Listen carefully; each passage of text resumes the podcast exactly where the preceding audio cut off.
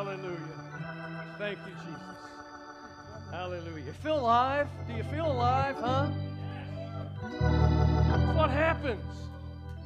When we lift him up, we get lifted up. We know that. We know that. This morning, I want to share a simple thought that's one of those things that's simple and yet it's profound. And just to give a title to this is simply living life. Living life. The real secret is is actually living while we're doing life. Many find themselves just going on cruise control or status quoisms. Uh, find yourself uh, just kind of absorbing the day and enduring it. Many different writers before my time, your time, would remind us there's a difference between living a life that's reactionary and a life that has a purpose to it. It's the difference of living life or just having life. Jesus said, I've come that you may have life and life more abundantly. What does that mean? Is that just material things? No. Can it include material things? Yes. But it is that purpose for living. So, again, maybe someone for the first time is hearing that statement reactionary lifestyle.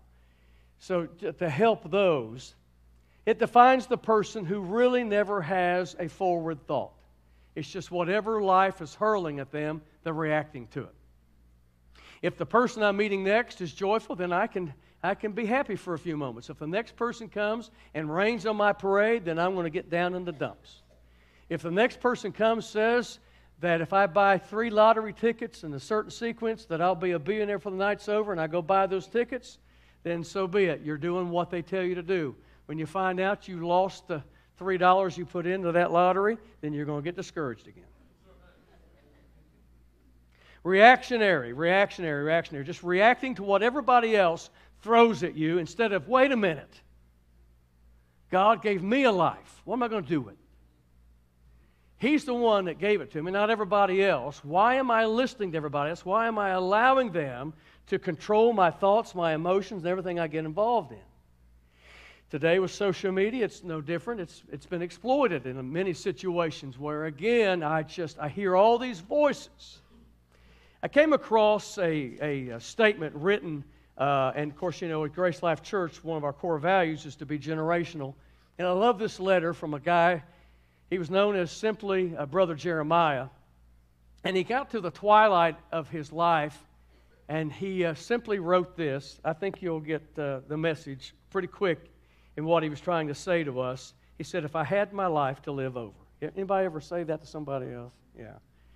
If I had my life to live over, again, I'd try to make more mistakes next time. I would relax.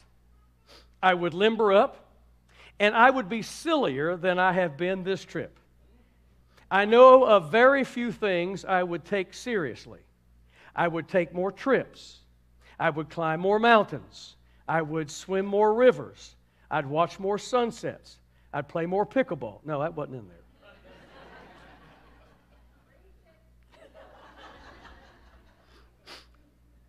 I would do more walking and looking. I would eat, I love this. My wife's going to amen. Listen real close to her.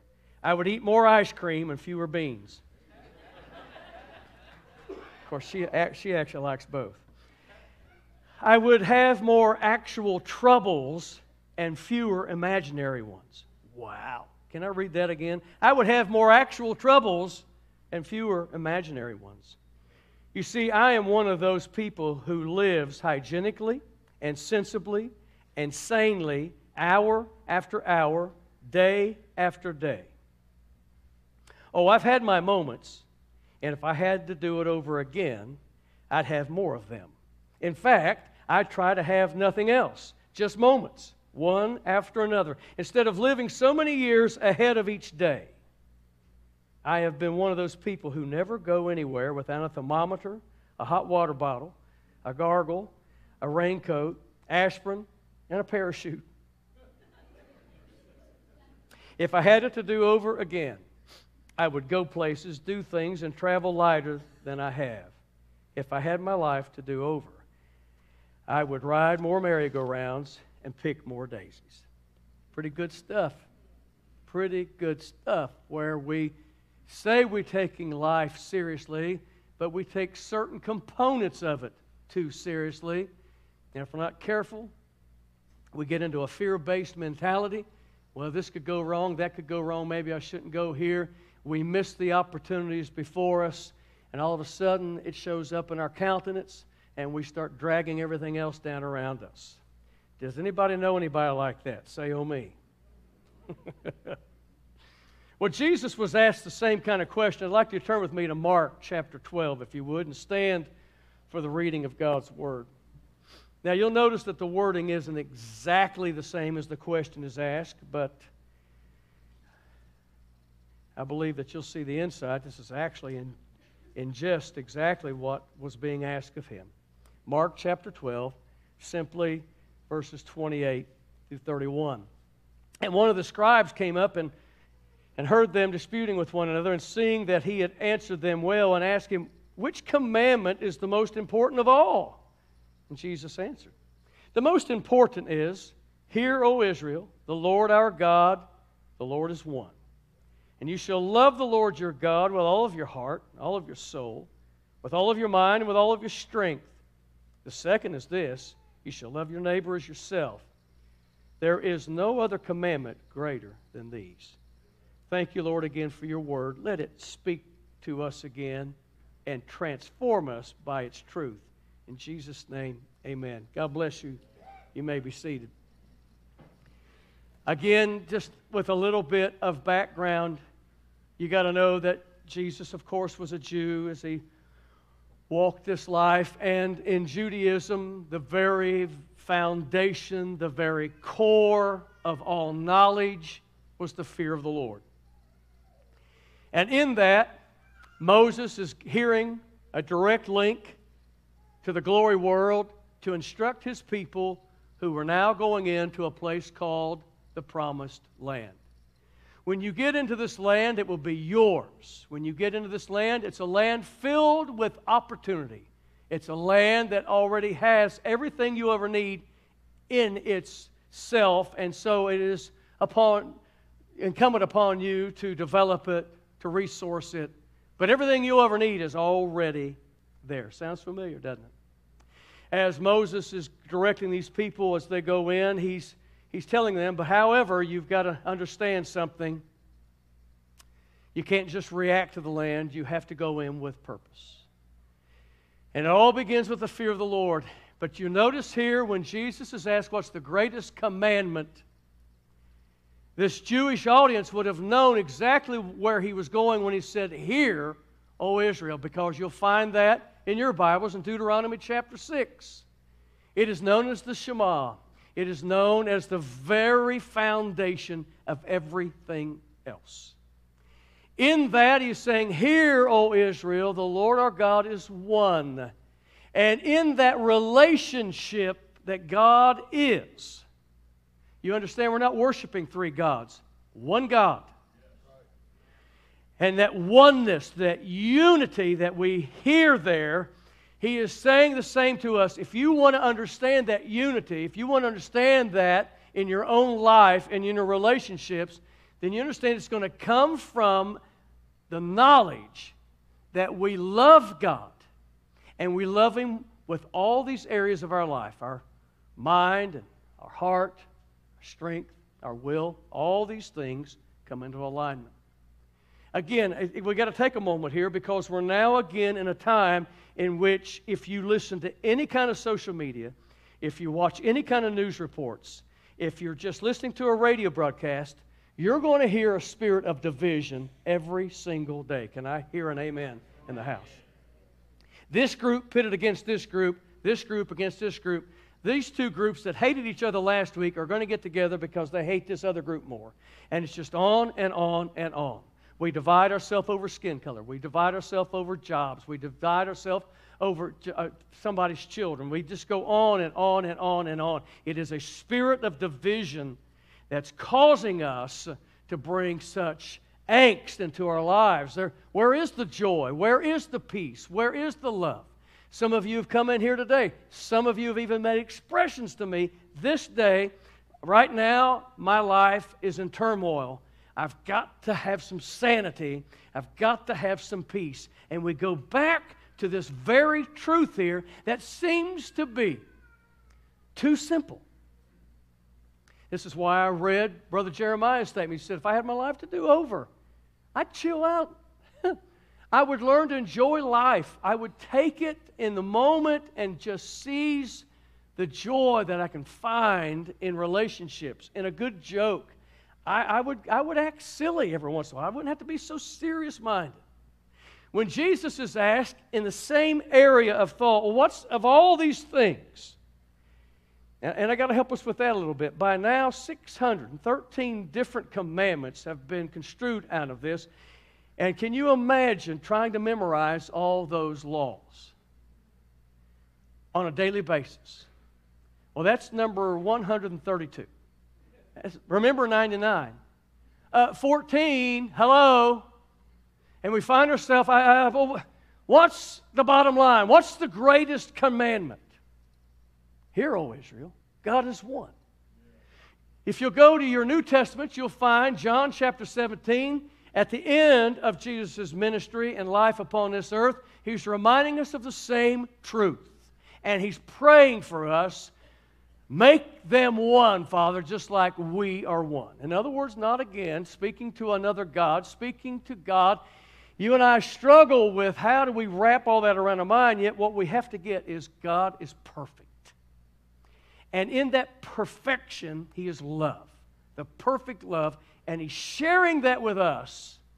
That if we'll find ourselves saying, okay, God, this is what I want from my life the testimony that Anthony gave us earlier, Rockefeller's life, and all these things had encumbered his life to the point it was breaking his health till he got to a place again of purpose. I'm going to put this purpose in my life. I'm going to learn how to be benevolent. I'm going to give away. I'm not going to try to keep it all. And it started bringing freedom and bringing health back to his physical being. All these are found over and over again as truths in our life. So here we are today. Are we any different? No. What is this passage telling us? This isn't just a passage to memorize in children's church or Sunday school and get a candy bar by the end of the class. This is the purpose for life. If you want to live life instead of just having a life, how many, how, how many has looked at you this week and said, You need to get a life? It's not just getting a life, it's living it. I want that peace. I want that joy. I want to know when I get up in the morning there's a purpose for me taking air in. There's a reason that I'm here. Somebody needs to hear this today. Because it's been too long. You just get up and go through the cycles and you go through the routines and you're just reacting to this one and that one. Some of you got knots in your stomach as you wake up because you got to go back to that same office and face them same people. Can I hear an amen in the house? See? Listen to it. Listen to it. The life change isn't going to happen in that office, it's going to happen inside of us. Jesus promised as the Spirit of God comes in our life with the fullness, the Bible describes this the way rivers of living water come out of our being. You want that office to change? Let there be a change in you, and it's going to come out of you and overflow out of your life into somebody else. Oh man, this is good preaching. This is transformational. But it's never going to happen if you're just reacting. Well, if I can just win the lottery, if I can just have five days straight where that coworker isn't me, they're probably still going to be beating their gums. The difference is here. Do I love God? God, I want that unity that you're expressing. I want it in my life. And I want it in the relationships that you're affording me. This culture that we live in is so selfish. It is so jealous. It is so envious.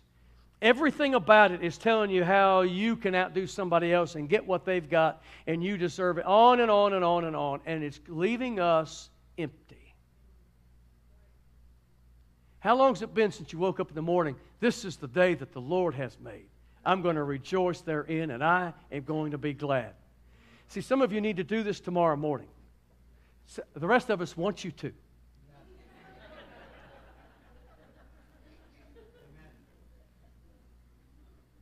Look in that mirror and say, This is the day the Lord has made. And I'm going to be glad in it.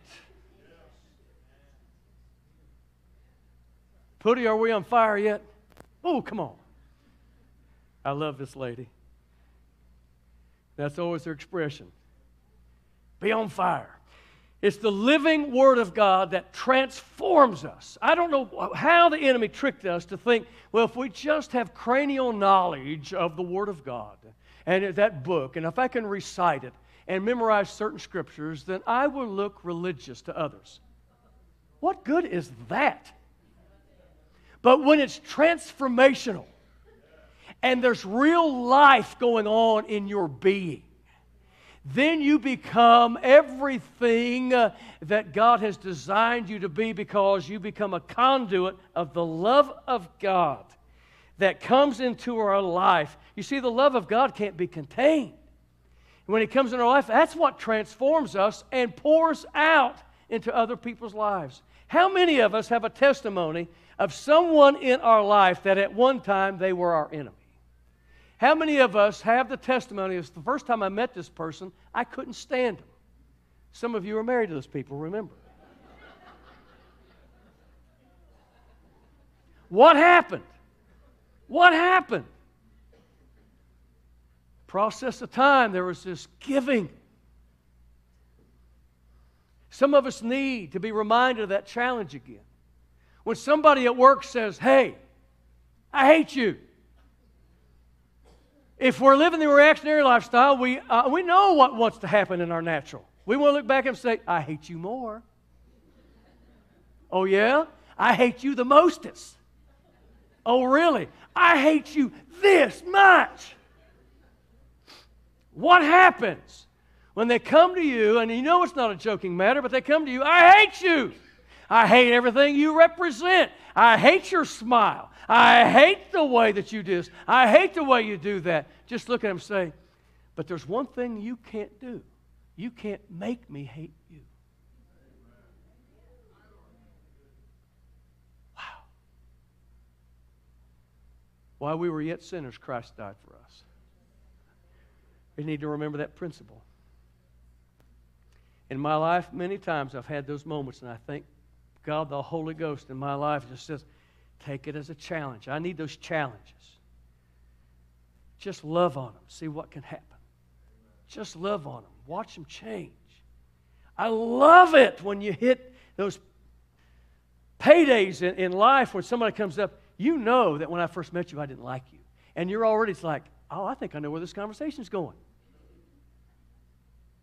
But, but I tolerate you now. I mean, I don't care if it's even that much. That's increase. That's a change. Some of us need to do life different. And when we, when we know that person has a problem, a lot of times the problem's in themselves and they can't see it. Let the love of God shine through us. he went on, and I'm not going to break it all down, but love, all, love him with all of your heart, your, your, your passions. And he says, love God with all of your soul. One writer put this way that's the real you. That's the real you. That's not just the cranial thinking, that's the emotional part. All my soul. See, some of us either we, we, we haven't heard it or, or we are just ignorant of it or we forgot it along the way. You can love God with every emotion you've got. Even your hatreds, you can give to God. I thought I just had to give Him the good stuff. Well, if we only gave him the good stuff that naturally comes out of us, we wouldn't be giving him much. God, I can trust you with my fears. I can trust you with my anger. I can trust you with my frustrations. And I can love you with them. I love you so much. Here, you can have them. Let's see what you can do with them because I'm not doing a very good job with them. You see how transformational this is? What seemingly is so complex is life changing because it's so simple. Just like Brother Jeremiah learned one aspect of his life, if I could do it over, it is this what was God really telling Moses to tell these people when you go into this land, love God. Love Him with all of your heart. Love Him with all of your soul. Love Him with all of your mind. Love Him with all of your strength. That's the practical side, the strength. One writer in the Word of God says, The joy of the Lord is my strength. You see, this is where Jesus was also going when he was asked, What's the greatest commandment? And I know I've shared this repeatedly, but there's always a new listener or there's somebody that's just getting the place to receive it. Again, Jesus was asked a single question, and the one who asked was expecting a single answer. What's the greatest commandment? Singular. Jesus' response was to love the Lord your God with all of your heart, all your mind, all your strength, all your will, all these things and love your neighbor. Wait a minute, Jesus. I ask you one question. You're giving me two answers because you can't separate. If you look very closely to the Ten Commandments, it's the same thing. The first four in relationship vertically to Him, the other six are horizontal to others. It's always there together. That's what forms that cross. It is the union of those two areas. Those of us that find ourselves saying, you know, I can come in the sanctuary and worship God, and I love the music, I love all that. Everybody seems to be happier and nicer and better looking when we do that. But when I leave here, I got to go somewhere else. I, I, I love worshiping God, but dealing with people is another thing. Can I hear an amen? I mean, God, you're not fickle, you're not despicable. God, you're just perfect. But these people are all jacked up.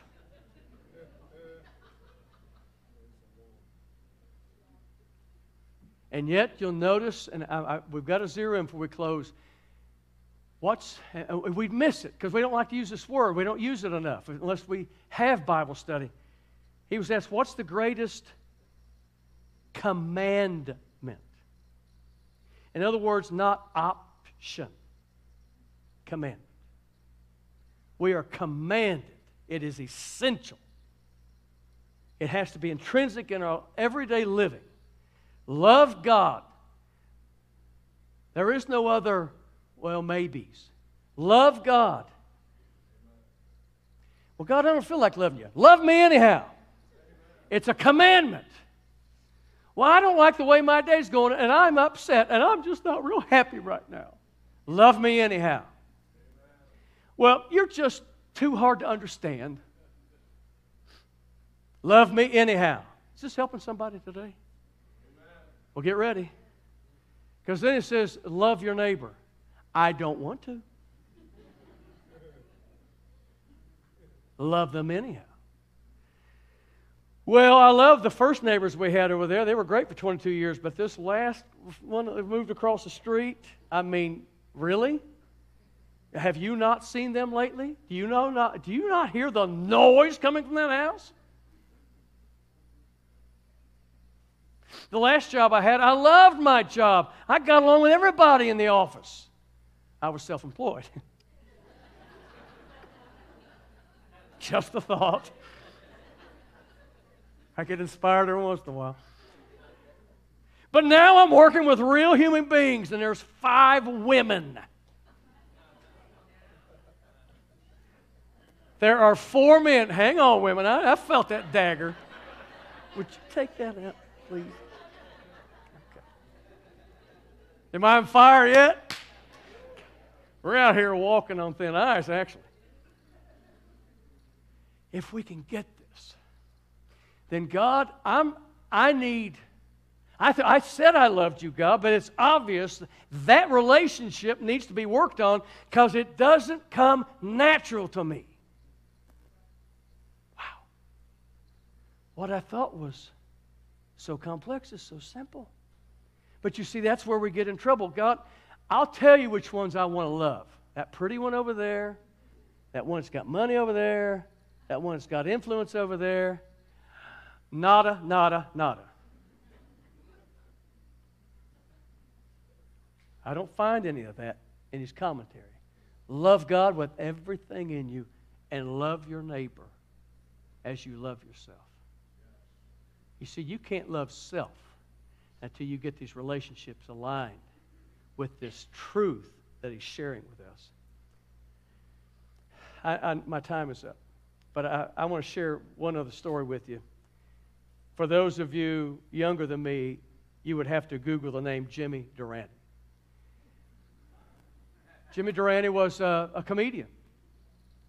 Now, you might know him even if you're younger. Through Christmas, you hear the voice of Frosty the Snowman. That's Jimmy Durante.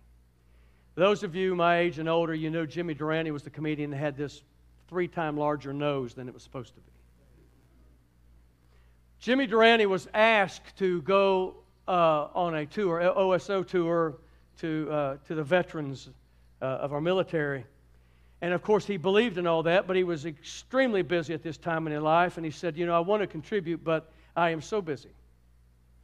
He said, I'll tell you what, would you allow me to come and do one monologue and exit? I've got to get to my next appointment. Well, they were thrilled that Jimmy Durante was going to come by. It didn't matter if it was just 60 seconds. He got on stage and he began his monologue and then it went five minutes, it went 10 minutes, it went 20 minutes, it went 30 minutes. And finally, as he's coming off stage, the crowd, I mean, they were just cheering, it was getting louder. And, and a person backstage said, Mr. Durante, we thought that you had another appointment that you had to get to. He said, That's still true. I, sh- I should already be there. Well, then what changed? He said, Come here, look on the front row. And there were two soldiers there that had each lost an arm in battle. One had lost the right arm, and one had left, lost the left arm. And at every joke, they were each taking the arm and hand and touching the other one and clapping.